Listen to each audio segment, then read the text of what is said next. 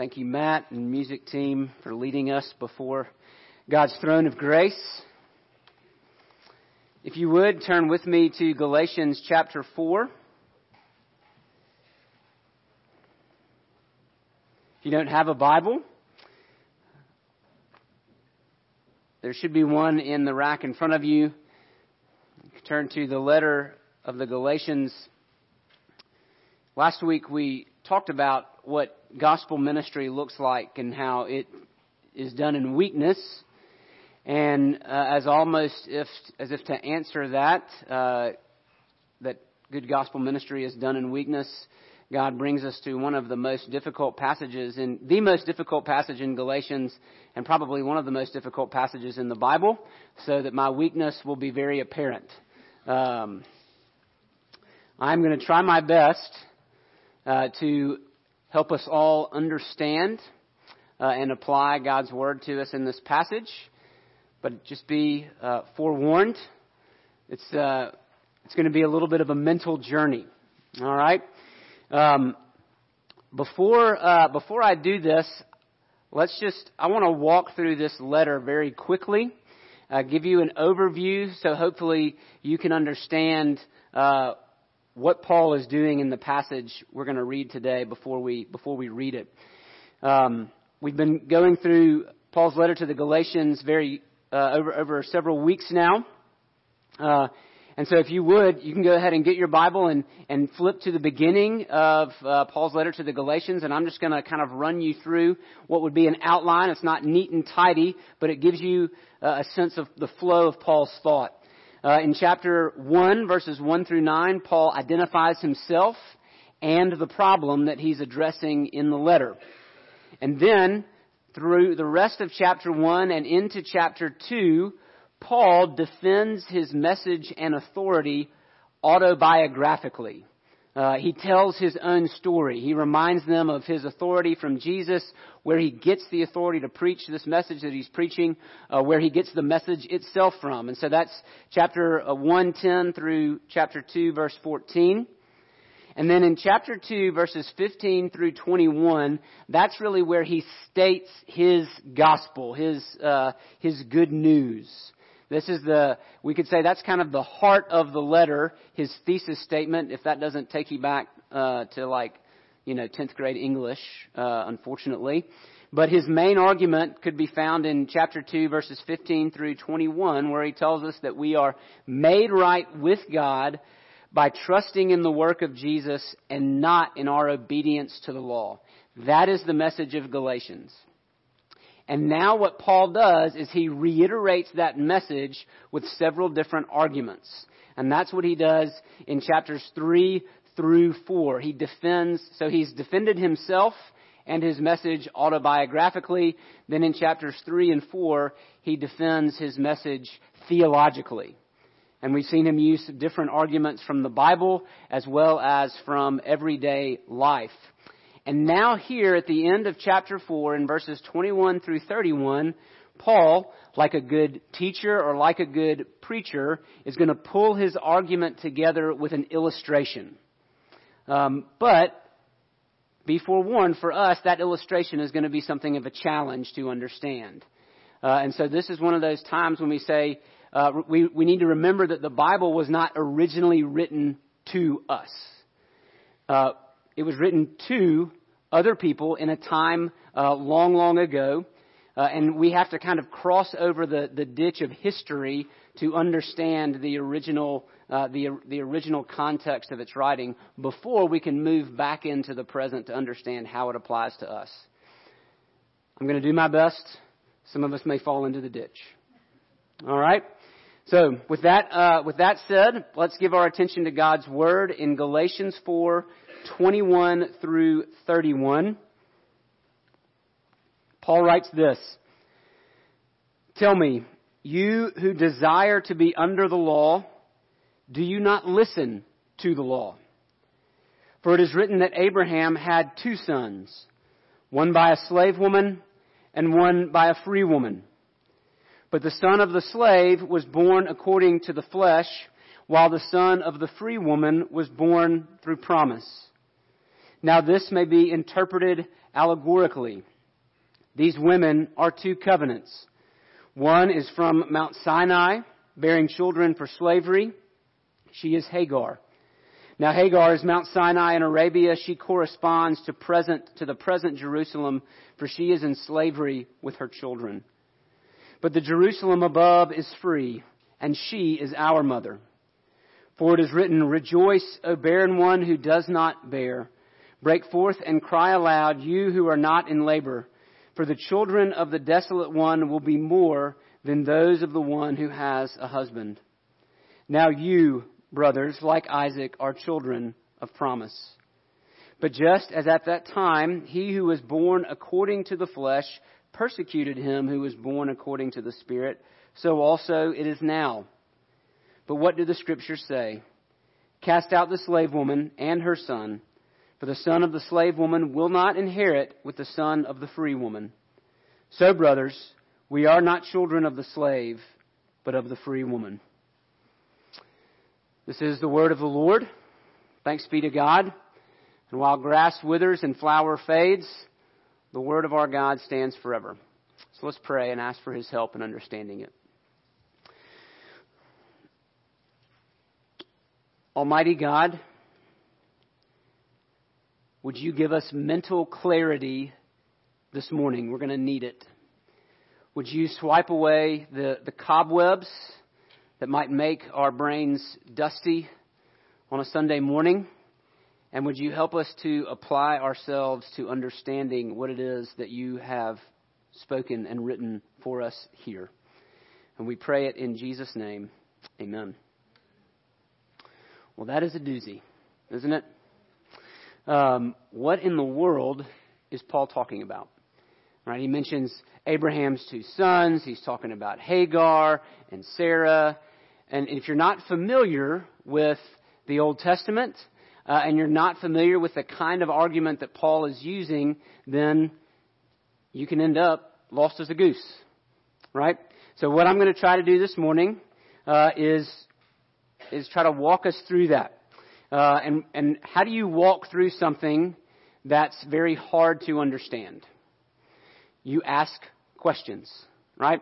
Uh, this is uh, when my my first major at Alabama was in journalism, uh, and they trained us to ask questions, right? A good reporter asks questions to try to gain understanding so that he can then share the story with others.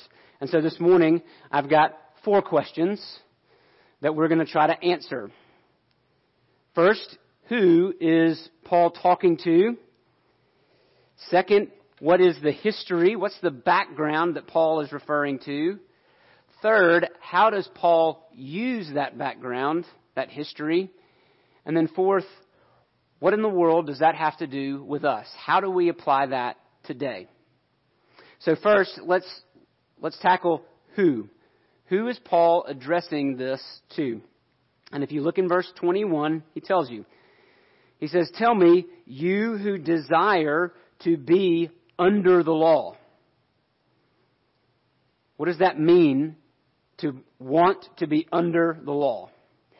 it cannot mean to want to obey the law. Because as we're going to see when we get into chapter 5, that Paul does have commands from God for us to obey. There are things that Christians do and don't do. So if you've been kind of walking with us through Galatians the whole time, we've been saying repeatedly that our acceptance with God is not earned by our obedience. And that might prompt you to ask, like, oh, well, then is obedience not important? Do we just kind of write the law off altogether? And the answer to that question is no. And we're going to see as we close out Galatians over the next few weeks, as we get into chapters 5 and 6, that there actually is obedience. That there is a way that Christians are supposed to live. But the key distinction, right, is that we don't earn our place with God by that obedience.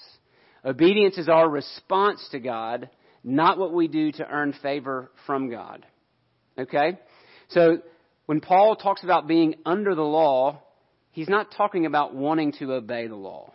If you have the Holy Spirit in your heart, if you are a true believer, you will want to obey God's law. That's not who Paul is talking to. He's talking to those who want to be under the law. under is a good uh, is a good word there. Um, it means rely under the burden of the law. Think of think of the law as this yoke, which is exactly how the Pharisees talked about taking on the yoke of the law, right? Putting this heavy yoke on your shoulders uh, and trying to pull uh, the weight of a plow or something else behind you, right? So I think of like uh, those world's strongest man competitions where these guys like put on these harnesses and then try to like pull a truck. Okay? That's being under the law. Uh, except that in this case, the law, the truck, doesn't budge. Right? So you're just stuck. You're just under its burden. Uh, to be under the law is to rely on the law to prove yourself to God. It is self reliance, not God reliance. That's what it means to be under the law. And what Paul does to convince us that this is not a good way to go is he says, Do you not listen to the law? So what he does next is he takes the very thing that these people would have been trusting in and he says, Let's go back to those scriptures.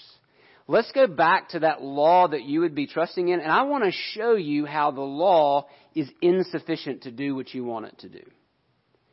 And he does it by going back to the story about Abraham and about Abraham's two sons. So that's who Paul is talking to. And then we're going to, now we're going to answer the question, what is the history? What is the background that Paul is standing on?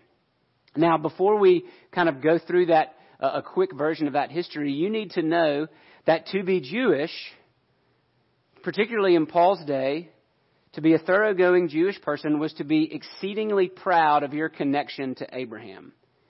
Your identity was in your ethnic heritage. You're, you were a son or a daughter of Abraham.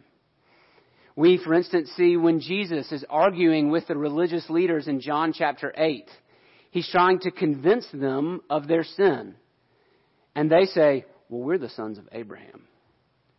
He tries to convince them that they're in slavery. And he says, we're, we're, we're the sons of Abraham. We've never been slaves to anyone.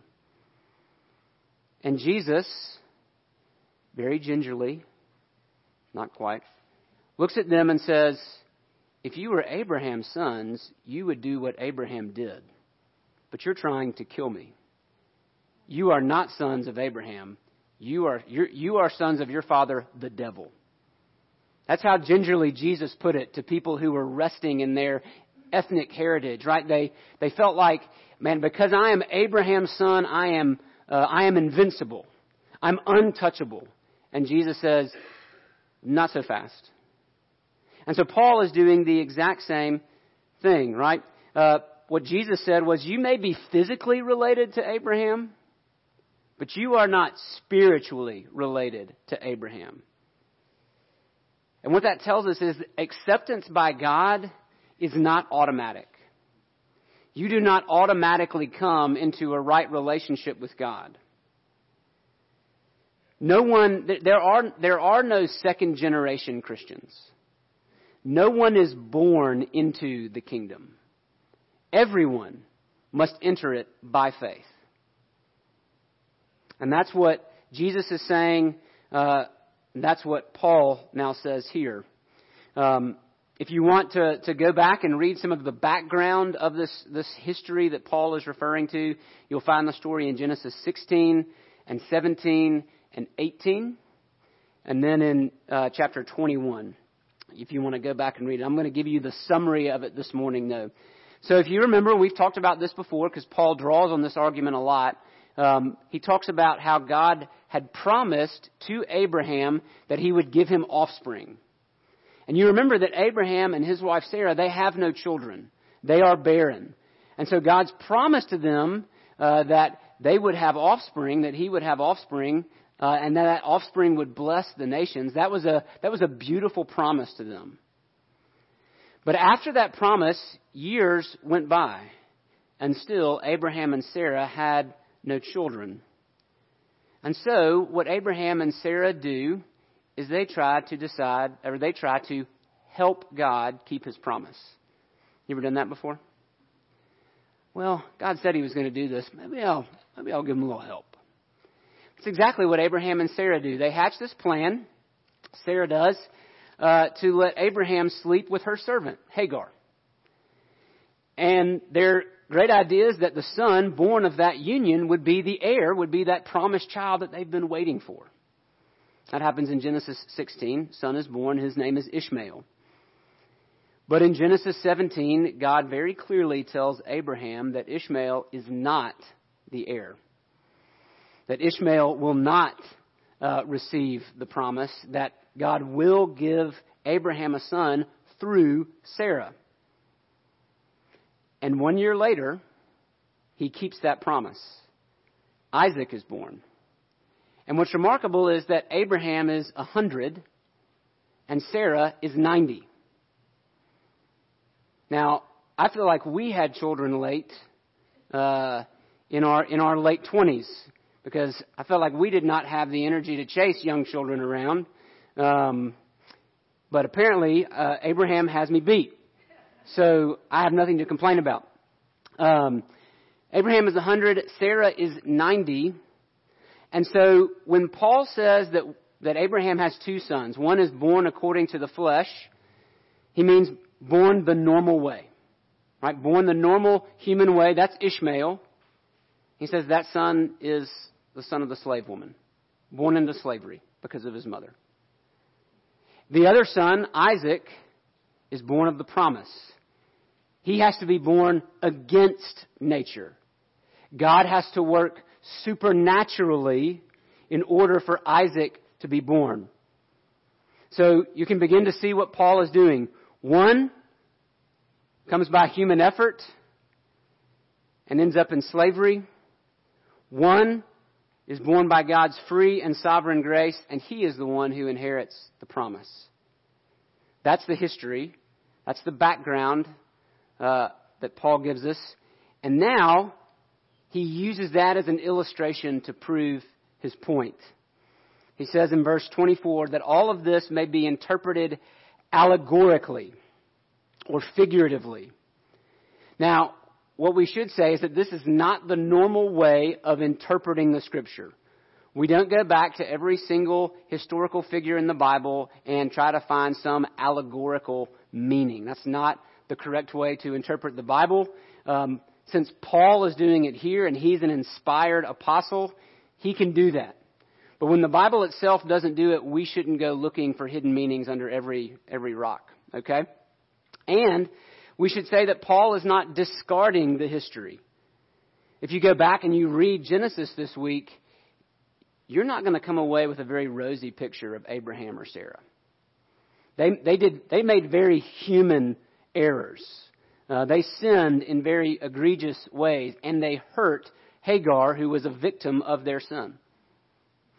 Right? Paul is not condoning that behavior, nor did God condone that behavior. Right? Hagar was a victim of Sarah and Abraham's lack of faith in God's promise. They lacked faith in God, who had made the promise, and so they tried to accomplish the promise themselves. And that led to conflicts in their home and in their family. And that stretches even into our modern day. Uh, because history tells us that Ishmael uh, is the, the father of the Arab nations. Uh, and so you can see, even today in the Middle East, how this conflict continues on from Abraham and Sarah's lack of trusting in God's promise. But what Paul does is he takes that very real history and those very real people, and he kind of sets that aside for a minute, and he says, let's look at these things figuratively. That's what, that's what an allegory is, where the characters in a story become uh, a symbolic representation of something else. And he says this Hagar and Ishmael, the slaves, they represent Mount Sinai. What's Mount Sinai? What happened at Mount Sinai? That's where the law was given. And then Paul takes a step further and he says that corresponds to, in his day, present day Jerusalem, earthly Jerusalem, the capital of Judaism. And he says everybody in that line, born under that covenant of the law, they are enslaved under the law. They are born into slavery. But Isaac and Sarah, they represent those who come to God by faith, whether Jew or Gentile.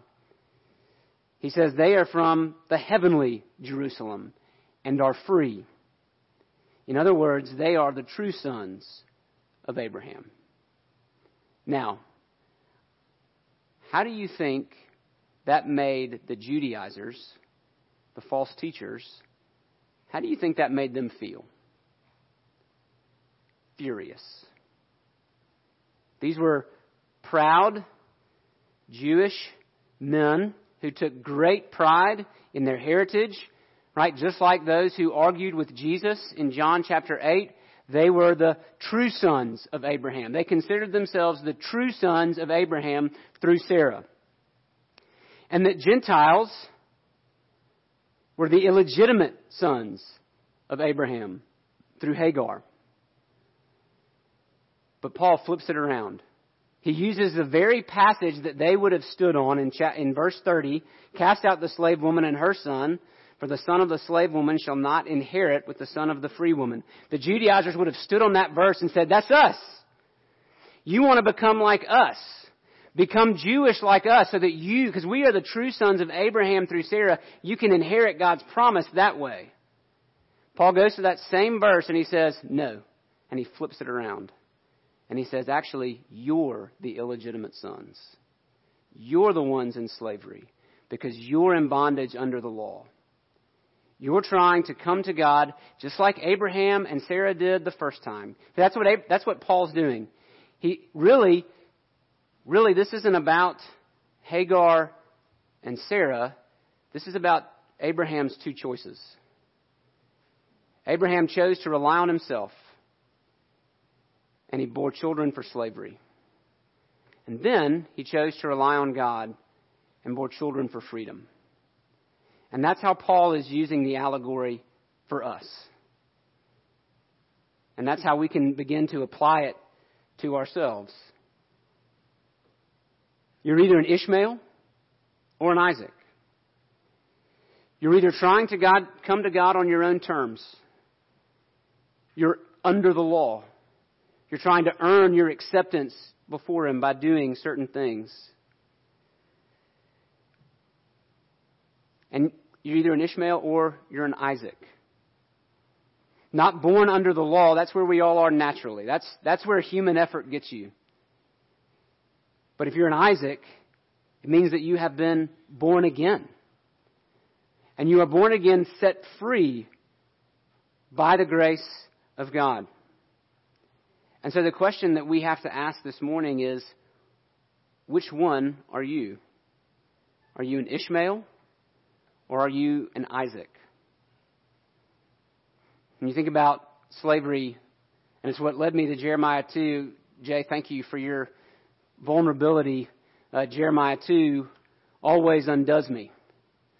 Um, even the song that we sang afterward. I mean, if you, if you, if you want to try to gauge if you're in slavery, if you're under the law, do you feel like you're gasping? Do you feel like you're thirsty? Do you feel like every time you open your mouth, you're just shoveling dirt in?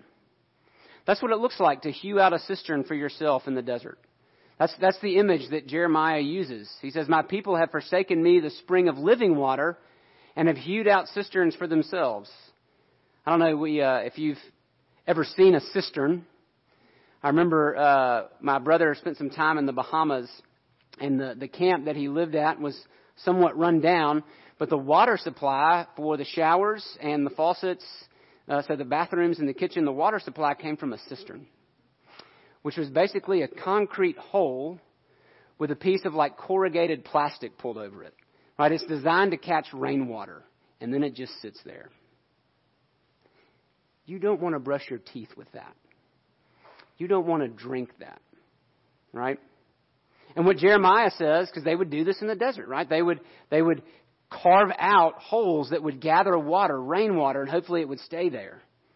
Uh, but if there's a seam, or if there's a crack in the bottom of it, if you've ever tried to dig a pond and you discovered after a few rains that there was a, a hole in the bottom of it, right? What happens? All that water drains out, and what are you left with?